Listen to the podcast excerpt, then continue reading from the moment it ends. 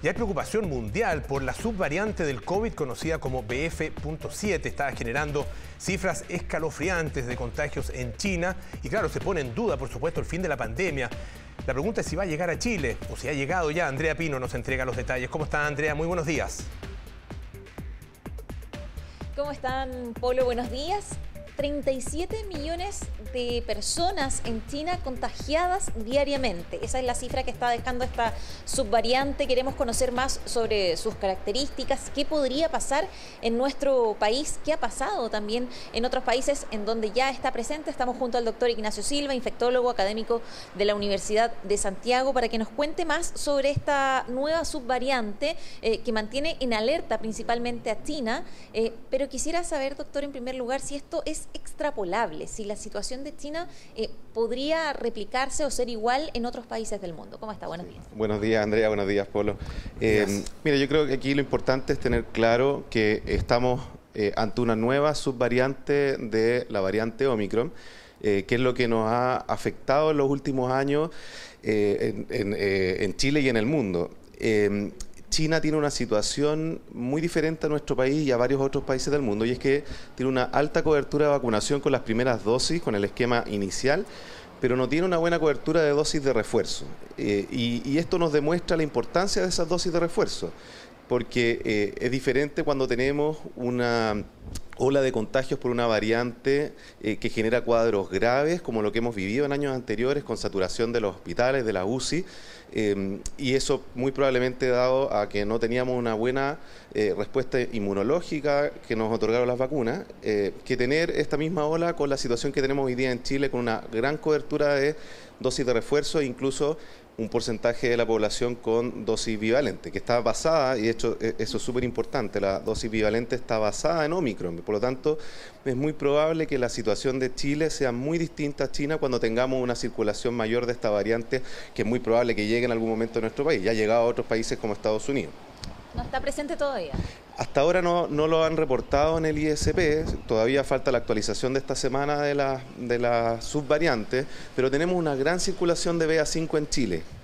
Y si sabiendo que esta es una subvariante de BA5, tal vez podría ser que algunas de estas que están circulando hoy día correspondan a esta BF.7. Y además que hoy día la mayoría de los exámenes se están centrando en test de antígeno, lo que nos permite distintas cosas logísticas que son muy positivas, acceder rápido al examen a bajo costo, pero con eso perdemos un poco la secuenciación genética y la capacidad de identificar sus variantes. Entonces, eh, podríamos aumentar un poco esta genotipificación para tener una mayor lectura de lo que está pasando eh, en el país. ¿Cuáles son las particularidades de esta subvariante eh, en China? ¿Qué pasa con la capacidad de infección? Eh, se dice que una persona contagiada puede contagiar a otras 10, incluso hasta 18 personas. ¿Cuáles son las características más específicas de esta subvariante? Lo que hemos visto con esta y todas las subvariantes de interés que han ido apareciendo en el último tiempo es que son significativamente más contagiosas que las anteriores, o sea, generan mayor riesgo de transmisión pero hasta ahora no se ha demostrado que sean más virulentas o más agresivas, o sea, que generen cuadros más graves, sobre todo, como decía antes, con la cantidad de personas vacunadas y con dosis de refuerzo que tenemos. O sea, genera un cuadro más bien respiratorio alto, con eh, congestión nasal, mucosidad, dolor de garganta, pero pocos cuadros respiratorios bajos como neumonías que necesiten cuidado intensivo, ventilación mecánica, etcétera. Eso en parte por las mutaciones de la, de la variante y en gran medida por la vacunación que tenemos. La vacunación eh, con bivalente va lento. ¿Cuál es el llamado a la, población? Eh, las razones probablemente por las que las personas no están acudiendo a los centros de vacunación como eh, ocurrió en, en, las campañas anteriores o con las vacunas de antes.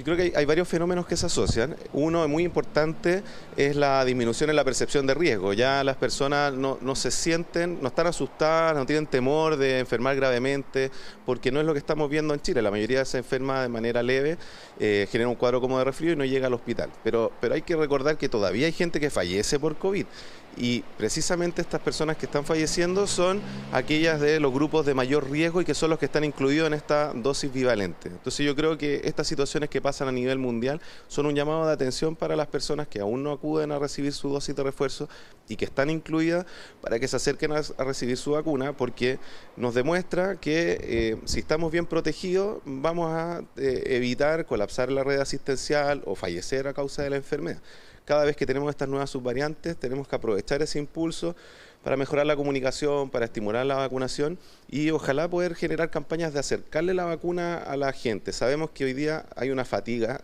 relacionada a la vacuna tan frecuente.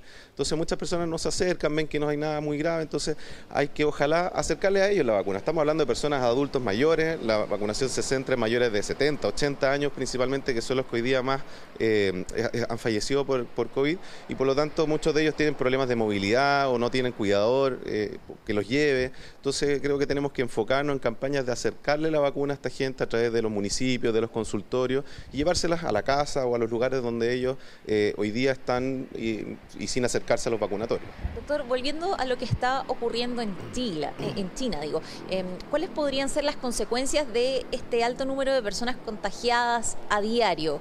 Em, ¿Qué impacto puede tener en el desarrollo de la pandemia?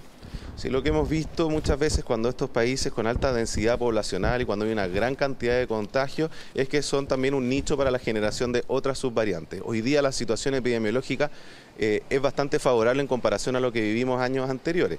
Eh, y esto se debe a que las nuevas subvariantes que han ido apareciendo no generan cuadros graves porque no, han, no tienen un significativo escape a las vacunas. Si bien hoy día la vacuna no está pensada en prevenir los contagios porque estas nuevas variantes son contagiosas incluso los vacunados, eh, sí nos protegen contra la enfermedad grave, pero podría ser que en esta gran eh, transmisión del virus entre persona a persona se pudiese generar una nueva variante que sí escape de la protección de las vacunas contra enfermedad grave y eso cambiaría el panorama completo. Por eso es importante tratar de controlar estos nichos de, rápida multiplicación viral y acercar la vacuna a todos los países que no la tienen. Hay preguntas en el estudio, Polo, te escuchamos. Gracias, ¿cómo está doctor? Muy buenos días. Eh, le quería preguntar qué ha pasado, aparte de China, en otros países, porque eh, lo que vimos en, todas las, primeras olas, ¿no es cierto?, de la, pandemia, es que de alguna manera se iba acercando a, eh, nuestro país, pasando por Europa primero, Estados Unidos y después eh, llegaba a Chile. No es que, no es que el, destino final fuera Chile, digamos, pero más o menos esa era la, sucesión que se producía. ¿Está ocurriendo algo similar y se están tomando medidas en otros países? Sí, Polo, creo que aquí tenemos claro que eh, en la medida que hay eh, apertura global, eh, viajes entre países y disminución de la vigilancia en fronteras o, la capacidad de detectar estas variantes rápidamente al ingresar, por supuesto que existe un riesgo de que ingrese al país. Yo creo que es bastante inevitable hoy día que una variante nueva, con la capacidad de contagio que tienen estas nuevas variantes, ingrese al país. Yo creo que por eso mismo tenemos que estar preparados desde antes y hacer estos llamados a que las personas se vacunen, que las personas de riesgo accedan a las vacunas que hoy día están disponibles y aumentar esta capacidad diagnóstica de, nuevas variantes para poder tomar las medidas eh, con anticipación. Hoy día estamos en una muy buena situación que nos permite estar sin mascarilla, que nos permite no tener aforo, etcétera. Pero eso podría cambiar ante la aparición de una variante que fuera más contagiosa y más agresiva, no solo más contagiosa. Y por eso es importante estar atento a esto y saber que en algún momento estas variantes van a entrar. El problema no es que no entren, es ojalá que entren lo más tarde posible para tomar todas las medidas a tiempo. ¿Hasta ahora se ve necesaria alguna de esas medidas extraordinarias, volver a la mascarilla o cambiar el examen aleatorio que se hace, por ejemplo, en, el aeropuerto? No, hasta ahora no, no, se ve esa necesidad en la medida que tengamos estas variantes que si bien son más contagiosas, no generan cuadros graves y la vacuna nos protege contra la enfermedad grave, no es necesario tomar medidas más extremas, sino que vigilar, vigilar y vacunar. Bien, doctor, le agradecemos el tiempo y para, abordar este tema, el doctor Ignacio Silva, infectólogo, académico de la Universidad de Santiago, eh, que nos contaba un poco más sobre la aparición de esta nueva subvariante, especialmente lo que está ocurriendo en China, lo que podría ocurrir en otros países. El principal llamado, vacunarse, las personas que están dentro de los calendarios, dentro de los grupos de riesgo, a vacunarse con eh, la bivalente. Eso puede ser sin duda de gran ayuda para enfrentar la llegada de nuevas subvariantes. Así que nos quedamos con el mensaje del doctor Silva.